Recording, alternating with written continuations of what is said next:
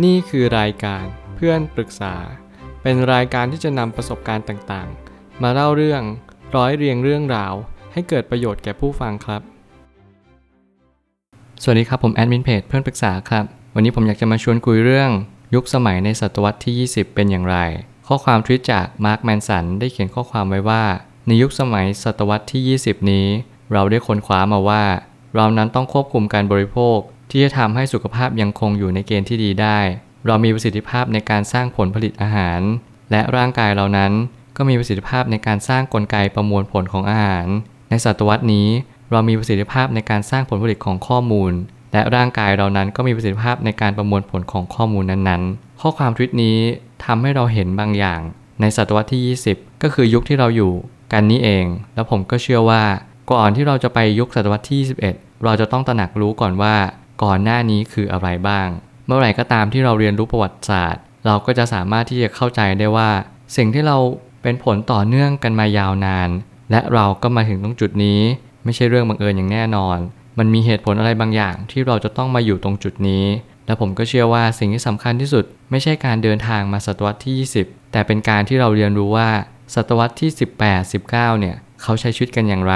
และเราควรจะมีความสุข ในชีวิตตอนนี้มากน้อยเพียงใด ผมเลยตั้งคำถามขึ้นมาว่า ยุคนี้คือยุคของการเข้าใจความเป็นจริงให้มากขึ้น การมีข้อมูลเยอะก็มีทั้งข้อดีและข้อเสียเช่นกัน บางทีมันอาจจะเป็นข้อเสียมากกว่าข้อดีด้วยซ้ำถ้าหากว่าเราไม่สามารถใช้ข้อมูลอย่างถูกวิธี ผมเห็นข่าวมากมาย แล้วก็ในสังคมโซเชียลมากมาย ที่เรากำลังจะบอกว่า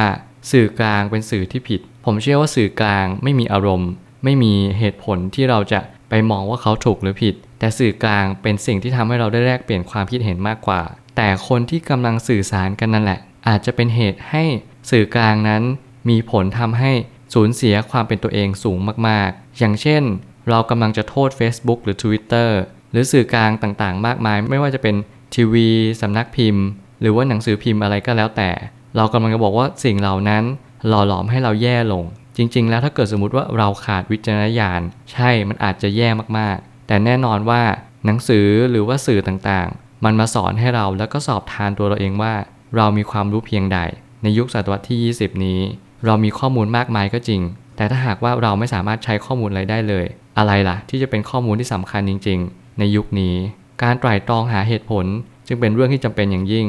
เพราะข้อมูลลวงก็จะเยอะตามเช่นเดียวกัน เมื่อไหร่ก็ตามที่เราเรียนรู้แบบนี้ เราจะเข้าใจว่าการที่เราการกรองข้อมูล ไตร่ตรองข้อมูลก่อน จึงเป็นสิ่งที่จำเป็นอย่างยิ่ง มันเป็นสิ่งที่เราต้องใช้ด้วยซ้ำในทุกๆ ขณะเลย เพราะว่าข้อมูลยิ่งเยอะมากเท่าไหร่ ความบิดเบือนก็ยิ่งมากเท่านั้น เราจะเห็นได้ชัดเจนมากเลยในยุคสมัยนี้ก็คือ ข้อมูลลวงจะเยอะมากเฟกนิวหรือว่าอะไรก็แล้วแต่ที่มันทำให้เรารู้สึกว่าข่าวนี้ไม่ได้กลั่นกรองมาเลย เราแข่งขันกันโดยความรวดเร็ว แต่แน่นอนความรวดเร็ว มันก็เป็นผลตามมาด้วยกับการที่เราได้รับข้อมูลอย่างไม่ถูกต้อง และก็ไม่เถนตรงเลย ซึ่งสิ่งเหล่านี้สิ่งที่เราต้องกลั่นกรองที่สุดก็คือใช้วิจารณญาณวิจารณ์อย่างมีปัญญา เราจะวิเคราะห์ยังไง เราจะใช้ความคิดเหตุผลยังไง ให้เราไต่ตองสิ่งต่างๆ เหล่านี้ได้ มันก็เนื่องด้วยจากปัญญาที่เรามี ในการขบคิดหาเหตุผล ในการที่เราฝึกปลือตนเองในทุกๆวัน เราต้องหัดอ่านข้อมูลที่มันอยู่นอกกรอบจากข่าวบ้าง อย่างเช่นหาหนังสืออ่าน หาบทความดีๆ อ่าน ผมเชื่อว่าในเว็บที่มัน ไม่ได้แสวงหาผลกำไรโดยตรงเนี่ยสามารถที่จะเสพสื่อได้เหมือนกัน เขาอาจจะเป็นการเรียนรู้ในเรื่องของการสอน การเลี้ยงดูหรือว่าการปฏิบัติใช้กับชีวิต สิ่งต่างๆ เหล่านี้มันทำให้เราเห็นว่าบริษัทหรือองค์กรที่ไม่แสวงหาผลกำไร ก็มีเหตุผลที่ดีเพียงพอเหมือนกัน ไม่ใช่ว่าเราจะต้องไปอ่านข่าว หรือไปดูข่าวตามช่องทีวีอย่างเดียว เราอาจจะต้องแจกแจงสื่อให้มันมากมายยิ่งขึ้น หนังสือที่เราอ่านเราลองดูซิว่าเขาเป็นใคร สิ่งที่เขาเป็นใครและเขาเขียนข้อมูลหรือเนื้อหาไปในทิศทางใด เมื่อไหร่ก็ตามที่เราอ่านเนื้อหาและเห็นชัดเลยว่า เนื้อหานี้มันดีหรือไม่ดีอย่างไร ก็เนื่องด้วยเราเห็นชัดแล้วว่า เนื้อหานี้มันไม่ดี เพราะว่ามันมีฝักฝ่ายฝ่ายใดฝ่ายหนึ่ง มันมีการพาดพิงถึงบุคคลใดบุคคลหนึ่ง นั่นอาจจะหมายถึงว่าเขาอาจจะโน้มน้าวเราให้เราชอบหรือไม่ชอบคนคนนั้นก็ได้ สิ่งที่สำคัญที่สุดคือความเป็นกลาง ก็ต้องมีในสื่อสื่อนั้นด้วย ความคิดที่ถูกต้องมันจะส่งผลถึงการเข้าใจหลักของเหตุและผล สิ่งนี้มีสิ่งนี้จึงมี เมื่อไหร่ก็ตามที่เรา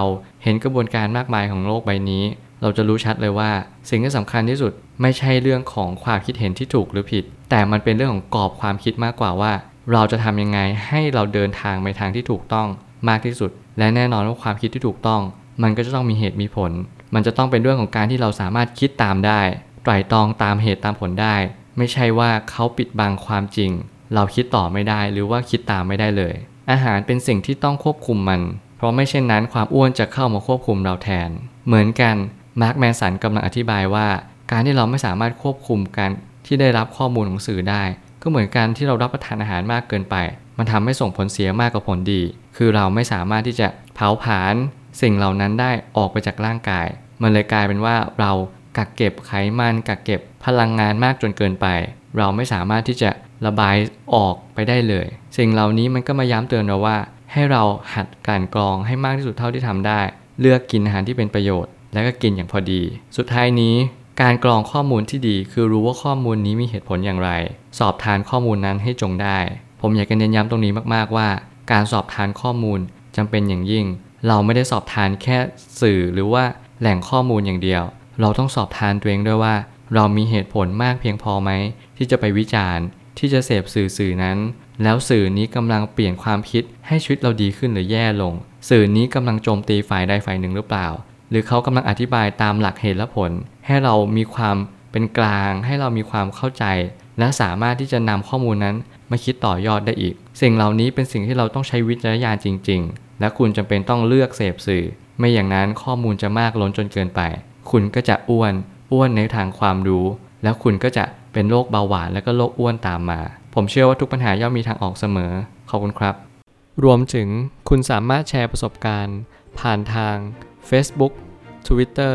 และ YouTube และอย่าลืมติด Hashtag เพื่อนปรึกษาหรือ f r ร e n d t a l k a ด้วยนะครับ